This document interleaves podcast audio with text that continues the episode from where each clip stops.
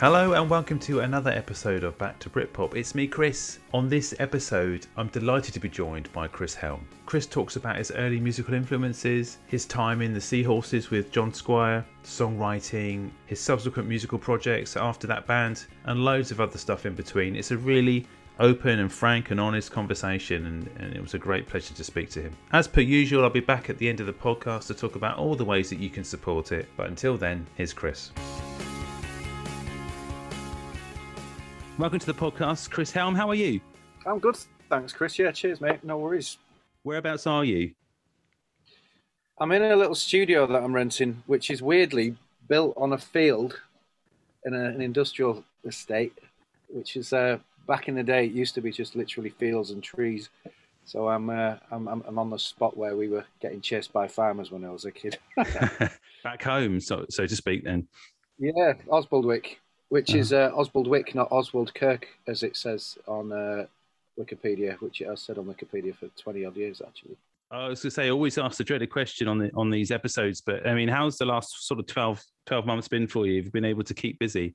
Um, yeah, I have actually. I've been doing a lot of music. I've sold my house, so I've kind of been flitting around in between places, uh, just trying to kind of settle down and, and get all my equipment out and start doing some mixing and recording and writing. Um, I've been recording with Mark Morris from the Blue Tones and Nigel Clark from Dodgy. We've been writing some stuff together for an album. We've been touring around the country anyway, doing stuff before COVID. So um, we ended up doing some gigs together, and then we ended up sort of getting up at the end and playing a few songs at the end. And, and it just seemed to work. And obviously we all know each other. We've got on together for years. So Um, been doing that, uh, and also also been, I've been doing handwritten lyrics, weirdly, which is a strange thing. I never thought I'd be doing that. I know that other people did do it, um, Rick Witter being one of them from Shed seven, um, but I always felt a bit strange signing things and then, you know, selling them to people. I always thought that was a bit odd. But when all the gigs got cancelled, literally zero income. So, seeing that Paul Draper from Mansun had actually decided to do his, and I remember thinking to myself, okay, well, this seems to be an acceptable way of trying to get through COVID, so um, I'll give it a shot. It's quite a personal kind of, uh, well, it's a very personal uh, connection, isn't it, to, to fans, and especially when the lyrics can obviously mean yeah. something to somebody. Yeah, that's it. I mean, I was very surprised in the response, because I know I wouldn't want them from me, so I was thinking, why would anyone else want them?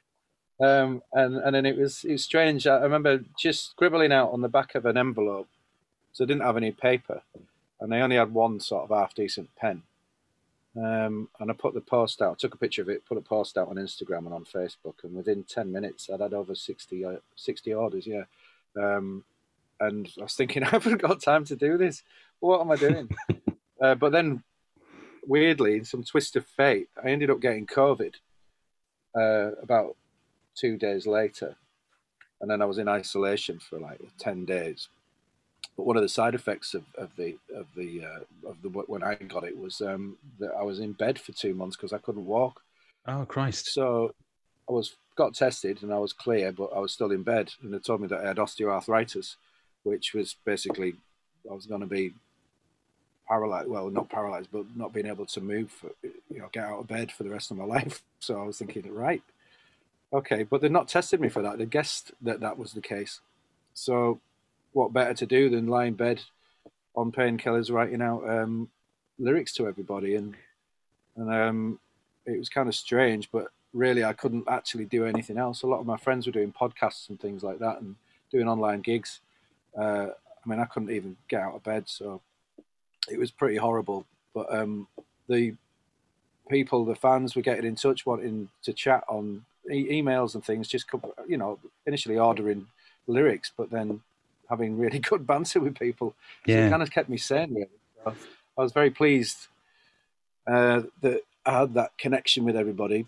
Um, and also it killed two birds with one stone, really, because I was, you know, keeping the wolves from the door financially.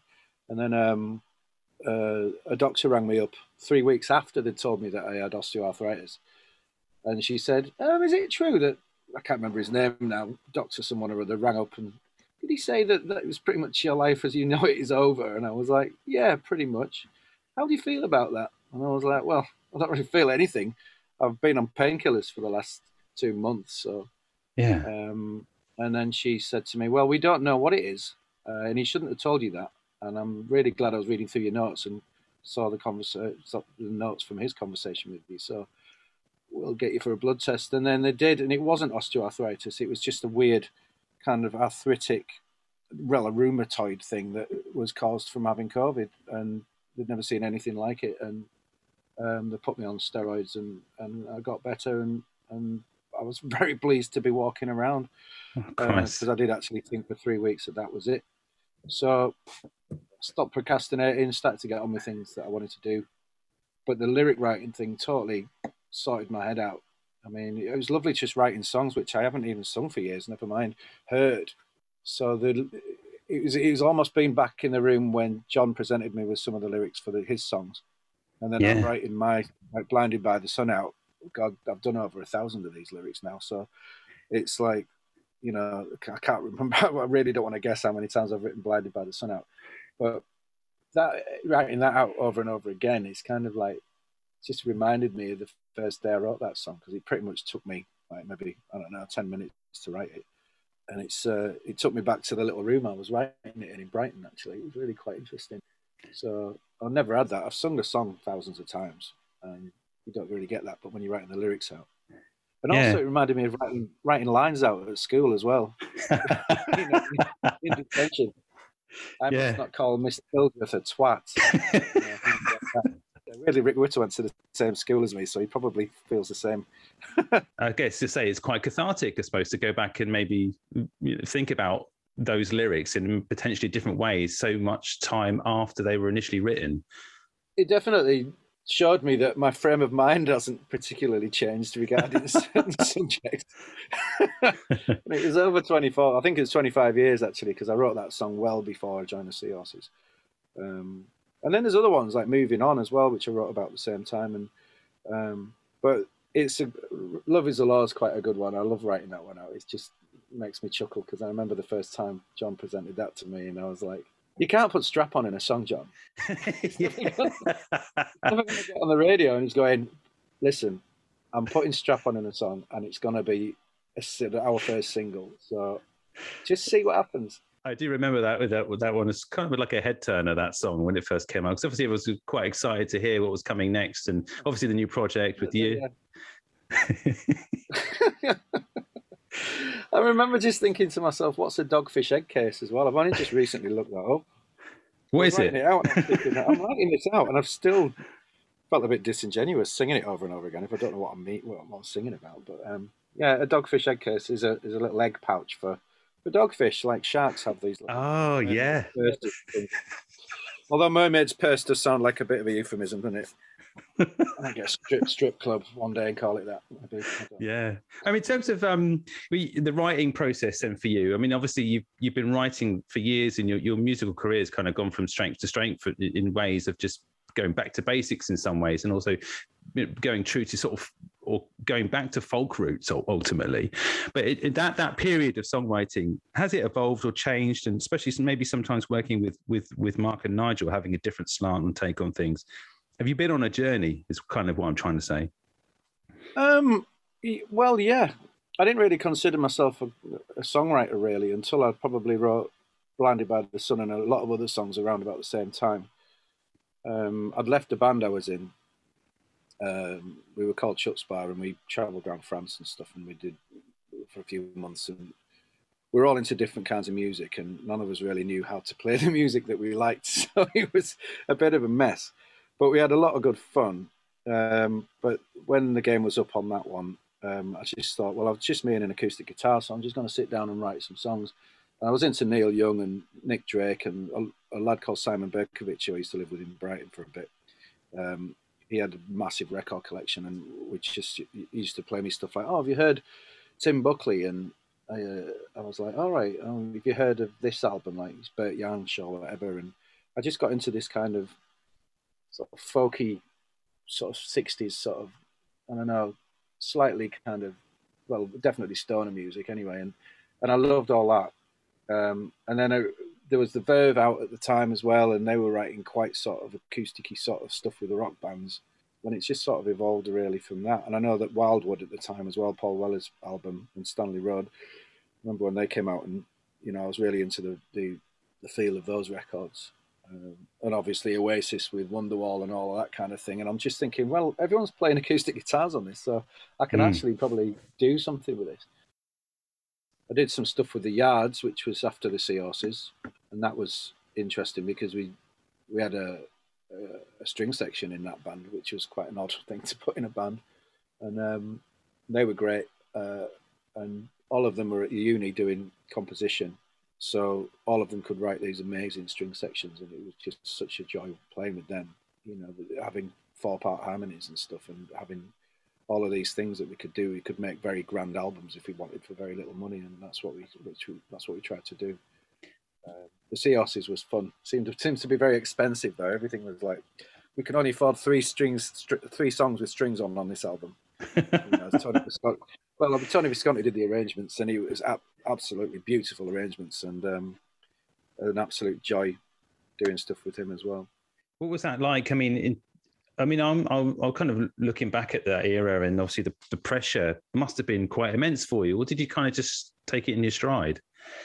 I tried to take it in my stride, but then you've got, everybody's got an opinion, and everyone was trying to make me be this and do that, and um, and I did, I I kind of wanted to please everybody, but realised that some people were at odds with each other, and um, you know, everybody's advice always ended with, "Just be yourself, Chris." And I'm like, you don't even fucking know me, so how do you, what do you, how do you think that's a good idea? And I felt like I was being pulled around a lot of the time. Um, but I took it for a bit until I realised that what it was exactly what I wanted and what, what I wanted to do. And then I kind of got sick of trying to be someone's little puppety doll thing. Mm. Um, sounds a bit odd, but it was... You know, when I'm in the studio and people are telling me to sing more like Robert Plant or Liam Gallagher or Van Morrison, and these are all within the same song, you know, I'm thinking to myself, fuck's sake, just give these people a call. I'm sure they'd come and do it. You know, I cannot be arsed with this. Yeah, yeah. I, I, just, I just kind of dug my heels in, really. And, and um, yeah, and I, yeah, so... I kind of figured out who I was really at that point, and I realised what my priorities were with other things that were going on in my life as well, which kind of steered me into certain decisions. But um, yeah, it was it was it was hard. I remember trying. Well, people at the record company were trying to sort of like make me more interesting than I was. Uh, it's like they said to me, you know, "So what's your story, man? What what is it you do?" Uh, I remember the day when she came to the apartment I was staying in in Los Angeles, and she. A girl from the uh, the record company, can't remember her name now, but she was very sweet, but she had a job to do, which was to pr- promote this other band that they just signed. Yeah. And I was like, "So you must be great, you know, you're the you're the singer and everything. How, how did you get into music?" And this is all standard kind of what's your favourite colour sort of bullshit. And I was like, fucking hell. Um, and I realised that I'd not really formulated a persona or anything, like maybe I should have done. Yeah. All I'd done was bust and get the street. So I was telling her this, and she's going, you you did what? You used to you used to be homeless?" I'm like, "No, I didn't used to be homeless at all. No, I used to busk." "What's busk?" And I was like, "Oh, it's busking." "Busking? Which one is it? Is it busk or busking?" And I'm sat there watching her trying to write this down and crossing it out, and I'm like, look, it's basically when you go on the street and you play your instrument and people throw money at you. "Oh, so you were homeless then?" "No, I wasn't." I'm like, fucking hell. And she's going, oh, "I've got a great idea, Chris. We can do this whole, like, Charles Dickens street urgent, urchin thing. And, um, yeah, I think this is a great story." So she told everybody that, that I was, I mean, I did used to busk. I used to busk not as often. I wasn't up at five o'clock in the morning like everybody else was and doing it seven days a week. I used to do it when I was skint. Mm. Um, I had, like, three jobs and stuff. I mean, you know, I've got every respect for buskers, and I actually love busking. I miss it a lot. Um, I went out maybe a couple of years ago and went busking just because I was thinking I really want to do it.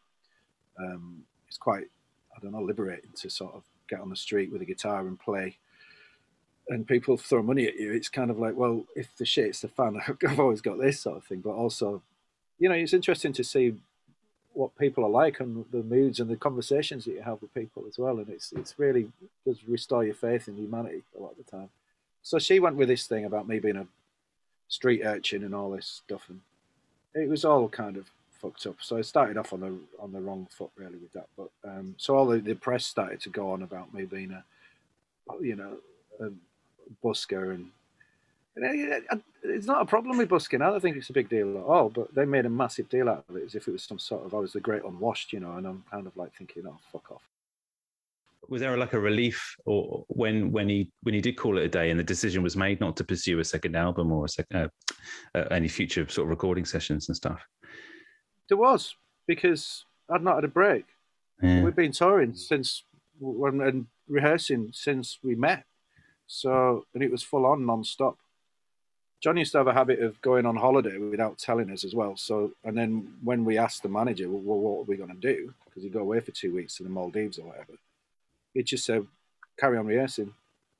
So we'd be re-rehearsing without John there, and I'd be trying to introduce new material and stuff. And, And it was kind of odd, really. That you just, I just didn't stop. I was a bit burnt out by the end of it. And obviously touring and all the drinking and everything else that you do and thinking you're invincible. But at that precarious age of twenty-seven, twenty-eight, you know, and I started to lose my shit a bit, to be fair. Um, I came back after touring quite a big tour. We'd, I think we'd done Japan and then went on to tour with Oasis and then did our own tour through December to Christmas, and then nothing after that. That was the first time we stopped. And I just didn't know what to do myself. Um, so I went to do some writing, and I holed up in this little place, a little fishing uh, lodge and um, in York, and nearly drank myself to death. I just yeah. didn't know what to do with myself. It was kind of really weird. Uh, I'd never, ever been in that situation before where I was just like, I was fucking exhausted with everything, and I just didn't want to see anyone. But um, that's pretty much the start of the end, really, I think, that, because I was just really tired. And I was trying to write stuff, but I didn't like anything I was writing either. So it was kind of... Um, so when the band did split up, um, I was I was pretty relieved, actually. The music that we were doing, I didn't like. I didn't like one song off the second album, and that includes mine. Um, mm. So... it just kind of got a little bit dark, really. And even now, though, when I do, you know, people I know, people send me like links to the, the second album, because it wasn't even mixed when, when the band split up. So I don't know who's taking it upon themselves to mix it uh, and master it, if it, even if that's been done. But to me, it just sounds dreadful, and I don't like it. So mm. I'm glad I kind of dug my heels in a little bit, because it was like, well, this isn't very good. I don't want to. We were supporting bands like the Rolling Stones and stuff like that, and, and you know, singing this stuff, this new stuff, which I just didn't have any feelings for at all, really. And plus, you know, you're out there in the world of music, um, and you've been successful with your first album, and you wanted to compete with all the people that you love, like Radiohead and, and all these other bands that were coming out, and um, and I just thought that we weren't. I thought that we weren't at all. It was... It was very difficult to to put my pin that flag to my mast, if you know what I mean. When you took the decision to sort of to leave and to call it a day, how quickly did, were you able to start, kind of have a vision about what you wanted to do and where you wanted to go with your with your new solo mu- music? I didn't leave. Um, I kind of had to. If I'd left, I'd have been liable for the entire band debt to the record company, because we kind of got stitched up in our partnership agreement. Mm. So. Um, I was uh, reticent to leave um, because of that. And um, I was, the publishers were talking to me about the songs, that, the new songs that we were playing. And they were saying to me, where, where, where are your songs, Chris, in this? Because um, we've heard the stuff that John's been coming out with, and, and I don't like it. It's just like, I don't think this is going to work. And I was like, well, I've got a lot more songs, but it just John said that his songs were better. So hmm. I didn't get a look in a lot of them. So the publisher said to me, well, why don't you consider um, doing like a, sort of a sideline solo stuff like that, and you can do all your sort of stuff that you want to do during, you know, in doing that. And this was when we were kind of doing demos for the the, uh, the second album, and our co-manager was there, and he basically threatened to sue me um, if I went and did a solo thing. And he said this in front of the publisher as well. And I remember this just thinking, wow, this is the world that I'm in. I, mm. And I felt, I've never felt so sort of hemmed in when this was supposed to be the dream job. And yet I've still got people making my life really difficult. So that's when I decided, right, that's it. I'm I'm I'm sick of this. I'm not making these motherfuckers any more money. They can they can shove it up the backside, and that's um that's basically what happened in my head, and that happened. So um yeah, and then the I think John got a bit sick of my behaviour, so he was the one who pulled the plug eventually. Um, and I wish he'd done it sooner, really. Doing your own music live, uh, you know, solo or with. Collaborating with other musicians, um, that must have been something that was just a breath of fresh air for you then. Yeah, it was. It was interesting because, uh, you know, I just wanted to kind of do stuff that I felt really, that had some sort of em- emotional value. Um, and and I did. I did come out with some nice stuff, I think, and, and I had a lot of help from some friends. Um, We've gone on to do good stuff as well, and uh, I remember doing some some writing with Dave Keegan, and um, ended up playing with Stuart Fletcher. Still, still play with Stuart. He's an amazing bass player and a lovely guy. Um, did some recording with Mal Scott. Uh, I met a guy called James Nisbet, who was a guitarist, who was great. Um, but then I've gone on to, you know, because I was a solo artist, you can kind of work with whoever you want, really, I suppose, and circumstances dictated, personnel changes here and there, so. Um, ended up with The Yards, which was essentially me, Stuart, Paul Banks, and a guy who'd been doing some drumming for me called John Miller. And then we got uh, the, the string section in, and then uh, we got um, John Hargreaves, who was on keyboards as well. Um, and that just grew into this sort of thing, really. There was quite a lot of us in the band. Um, so... Uh, there was a bit of a culling that was instigated by Paul Banks, and then I wasn't happy about that. Paul's, I'm a bit of a socialist, and Paul isn't, so, so that didn't end well. I've apologised to him since, and he's apologised to me, but I totally understood his thinking, really, when I think about it now. But um, yeah, that kind of, uh, it was just an interesting sort of development, and it meant that the, the, we had to replace Paul Banks with uh, Chris Farrell, and um, Chris is, I've known Chris for years, and he's such a great, well, a great guitarist. He, he can play really anything, and he's, um, um, we still play together, we still write a lot together, uh, it's all inspiring stuff. So I think, you know, a lot of The Yards as well played on, on my solo album, The Rookery. Um, it's just nice to be able to sort of, it's nice to just play with whoever you want to play with, really. And it's amazing that I'm playing with Nigel and, Ma- and Mark as well. It's, uh, I mean, the Blue Tones and Dodgy were, you know, they were up there for me. It was like they were kind of, I think I pr- preferred the Blue Tones to the Stone Roses, and Dodgy as well. It's mm. my kind of thing. In terms of writing with those guys then, and, and, and having that initial conversation about, hang on, let's do something together proper. How did that come about? Um, well, we sort of always tried to squeeze it in around what we were doing, and then lockdown came and COVID, and we were just like, well, we need, we should get together. And so we had a few Zoom calls and everything, and then when lockdowns were, and the restrictions were lifted, we went to a couple of Airbnbs to do some writing together, and, and we ended up presenting songs that we had, which we thought would work for the three of us, so that's happened a lot. Um, and um, just coming up with ideas, really, and yeah, it's it's great. I mean, we're all really busy doing stuff. I'm finishing my album at the moment, uh, with the next solo album, and, and Nigel's got a lot going on with his stuff and Dodgy, and Mark's got a lot of stuff going on with him and the Blue Tones and his solo stuff as well. So it's just a matter of fitting it all in. But we're, we're touring with Shed seven um, in November and December, so that's going to be a nice little kind of I don't know, really, showcase for our our new stuff, but we're also going to be singing stuff, obviously, that people have heard. Otherwise, we'll we'll get lynched. I don't think the Shed seven fans would appreciate it if we just sat and played, you know, eight brand new songs that they'd never heard. It wouldn't be the warmest warm-up band, would it? Are you going to do like an in the round kind of uh, situation, or are you going to just sort of contribute to each other, each other's tracks?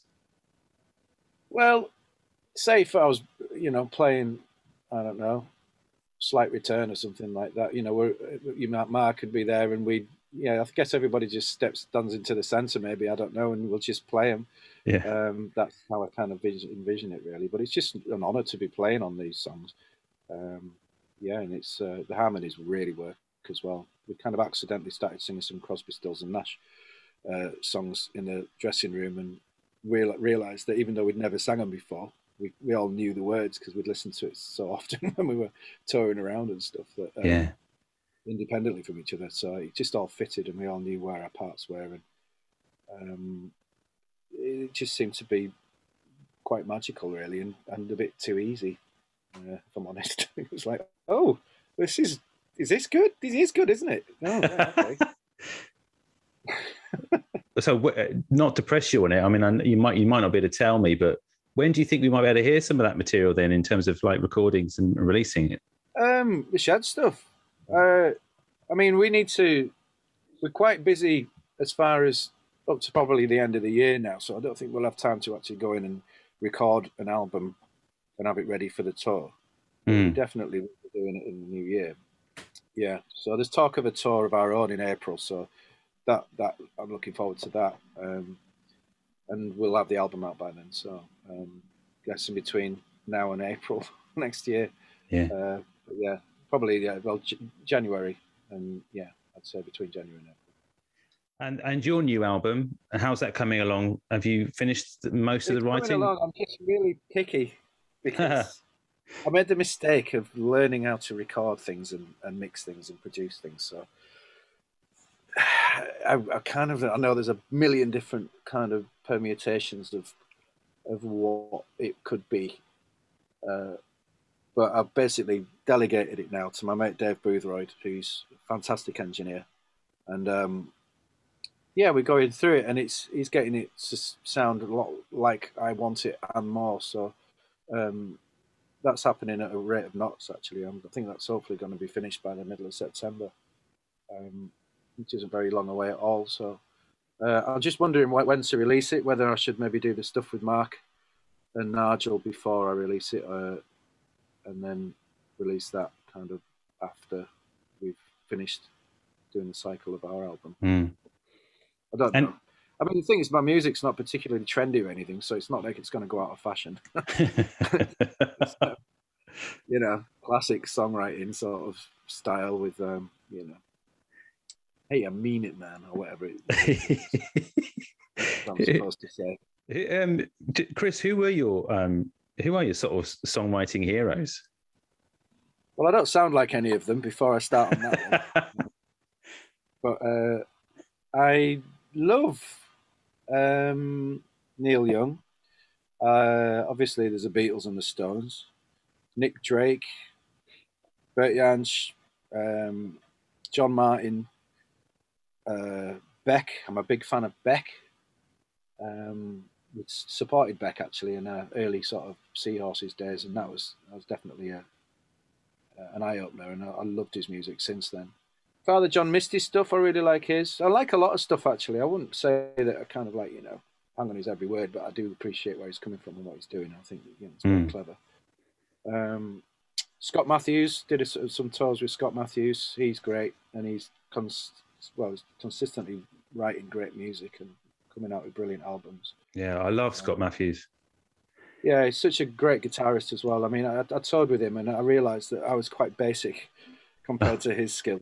And and I really, he made me, he didn't force me to, but in my own mind, I just thought to myself, do you know what? I'm going to try and do this a little bit better. So I tried to brush up a little bit on my guitar skills. So I've never considered myself a guitarist anyway, but um, I think I'm kind of getting by a bit better now, thanks to Scott Matthews. So, and he was always very encouraging and had a lot of uh, little great little tips and stuff like that to, to offer. Mm. Um, yeah, but it's kind of... Oh, Van Morrison, without a doubt, as well. It's just so many. Uh, but it's all quite sort of sixties, seventies stuff. Chris, was music always in your family? Uh, my grandma used to sing and play the organ um, before she went to church and after she went to church. And she had quite a warbling voice, I remember. My dad used to go, oh, bloody hell, she's warbling again. But she had this kind of electric... I think it was a pipe organ, because it used to whir really loudly. I remember it was like having a Hoover on. And um, she'd be... It was quite cool when I think about it. I wish I still had it. It was this weird sixties thing. And uh, she had the kind of Beatles songbook and everything. And she'd be going, yesterday, all my trouble seemed... And it was like, oh, my God, lit my teeth listening to this. Um, and it was all a bit much. But she was great. But she wasn't... She didn't teach me how to how to play music or anything. I wasn't allowed anywhere near that organ. Um, my granddad was into records and things, and I remember him buying himself a Bontempi keyboard and struggling to play some Boney M, which was quite strange. uh, and then my mum and dad, my mum used to sort of sing a bit. Uh, it used to irritate me that she'd always sing it wrong. So my sister was a big music fan. She was, but she didn't play, but she was into, in fact, she was really quite instrumental in the music that I liked. And what, you know, the early days, because she was a mod, so she was into The Who. It was all around about sort of nineteen seventy-eight, seventy-nine when there was the mod revival going on. So there's bands like The Jam and Secret Affair, Nine Below Zero, and all these new bands that were coming out that were all professing to be mods. Um, I think Quadrophenia had come out, and, uh, you know, so, and the Quadrophenia album that I had, I had loads of stuff on, like Tamla Motown stuff and, um, you know, a lot of sixties stuff, and that's why I, I just started loving all that stuff. And then my sister got into the Kinks and the Beatles, and um, she never got into the Stones, weirdly. Um, but yeah, it was quite. And then she got into Prince, and I got into hip hop. I refused to get into Prince. I couldn't understand what what she liked about him, and then I just couldn't get his songs out of my head. And then I just became obsessed with Prince for a little bit as well, mm-hmm. and uh, electronic sort of street sounds, kind of breakdance music as well. I used to love all that electro stuff. Um, so quite a wide sort of thing, really. But, but I used to sing along to Ter- Terence, Ter- Terence Trent D'Arby records, and also sing along to Prince records as well.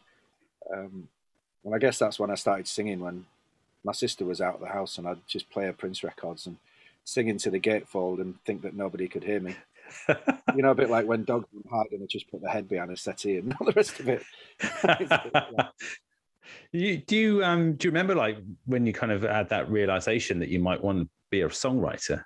I didn't really think I had anything to say. Um, I always thought it always seemed like that's what other people did, and that's what we were made to believe at school as well. Uh, they were they weren't very encouraging in the seventies at primary school, and they definitely were at secondary school in the eighties. And um, I didn't do music at school, um, and I loved creative writing. I was, you know, I'm doing English literature and stuff like that. And, Uh, I, I really enjoyed making stuff up and, you know, this, creating this whole world. And that's something I don't do now, because obviously there's a lot of other people that are a lot better at it. But with songs, I think I started off writing with quite basic sort of stuff that wasn't particularly deep, or it was honest stuff. It was more like keeping a diary, really. So, mm. I, and then just playing a few chords around it. But I remember started writing, I started to learn a song first when I started to play guitar and I, and sing. And I, I remember not being able to do it, so I got all the chords wrong, and then I was getting the words wrong, and I just thought, and the melody wrong. I thought, well, I might as well just write my own song then. So so I did. And it was called Falling In and Out of Love With You. Ah. Oh. Um, yeah. Well, I can't remember how it goes. Are they, aren't they, aren't everyone's first songs as deep as that? I mean, I think my my first songs were, were equally as kind of centered around love and not being able to, you know, talk about it or anything like that. And, you know, I was writing songs at, at sort of twelve, thirteen, all the same. It's weird, isn't it? Yeah. I sort of I used to write songs about people and their kind of personalities and why they were unreasonable. You know, it's almost like, well, it's not my fault kind of songs. It's your fault, it's not my fault. And I wrote a lot of those. I think I had quite a lot of uh, buried angst and, and uh, yeah, probably a few issues that needed addressing back then. When I look back at the lyrics, it's like, oh, Chris, get over yourself. Just get some fucking counselling. But, um, but it's, you know, I was young and the hormones were all over the shop and everything. So yeah. So anything like that on the new album? Yes, it's riddled with it.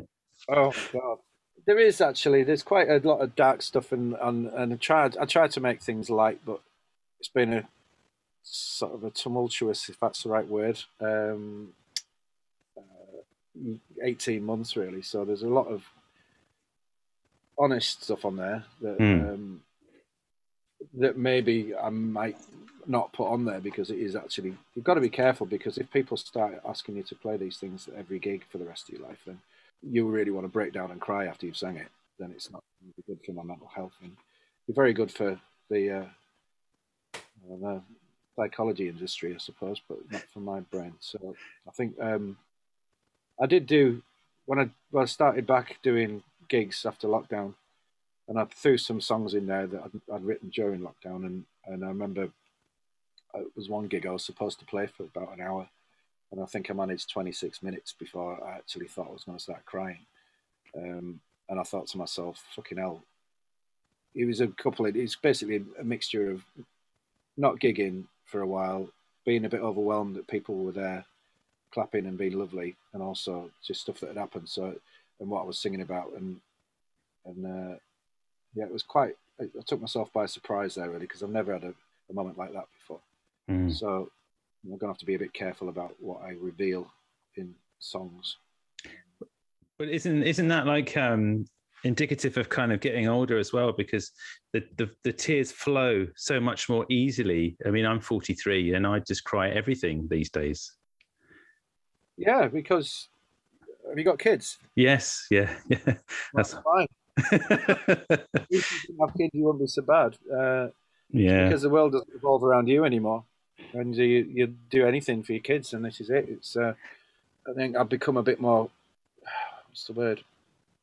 Become a lot angry with the world, but also a bit more cautious about what I write about and things, because it has an impact on people. Mm. Um, and it could be positive or it could be negative, you know. And it's got, and also, you know, when you're older, you learn that. Well, I'm speaking from my own experience, but I, I learned how to become, how to process how I feel just by talking about it, rather than having to write it down and put it into a song. And then weirdly a month later, I'll realize what that song's about. That used to happen quite a lot, actually. It would be these kind of what I'd thought was subconscious outpourings, but I knew there was like a thread keeping it all together. Mm. And then about a month later, you'd be like, oh my God, that's what that's about. Oh shit. It's, it's interesting really how your mind works really and stuff like that. Well, Chris, I'll I'll let you go. Um, I, I must say I'm really really chuffed that you've uh, found the time to speak to me, and it's been such a fantastic interview. Absolutely, and thanks for asking me. And um, yeah, it's it's cheaper than therapy, all this stuff. So yeah, bring it on. Cheers, Chris. I'll let you go, mate. Take care. Take care, mate. See you soon. Thank you. Thanks again to Chris for joining me on the podcast. I really appreciated him opening up and talking about his time in, in the Seahorses and everything else that's happened in the last twenty-five years or so. So a massive thanks to everybody uh, that listens every week. I really do appreciate your support. As you know, it's a completely independent podcast. I'm not part of any network and I don't have any sponsor. So any of these three things will really help. Firstly, if you'd like to review the podcast, just pop to Apple, and on the Apple, the desktop, just give me a five-star rating. And if you have time, just do a little review. That really helps as well. Also, you can follow me on the social media channels. Just search for Back to Britpop on Instagram, Twitter and Facebook. And lastly, if you want to say thank you financially, you can buy me a virtual coffee, and the link to that is in the show notes. That will help just pay for the distribution of the podcast and any other costs to run it. So thanks again. Really appreciate all your support. Hopefully I'll have another episode for you next weekend. Take care.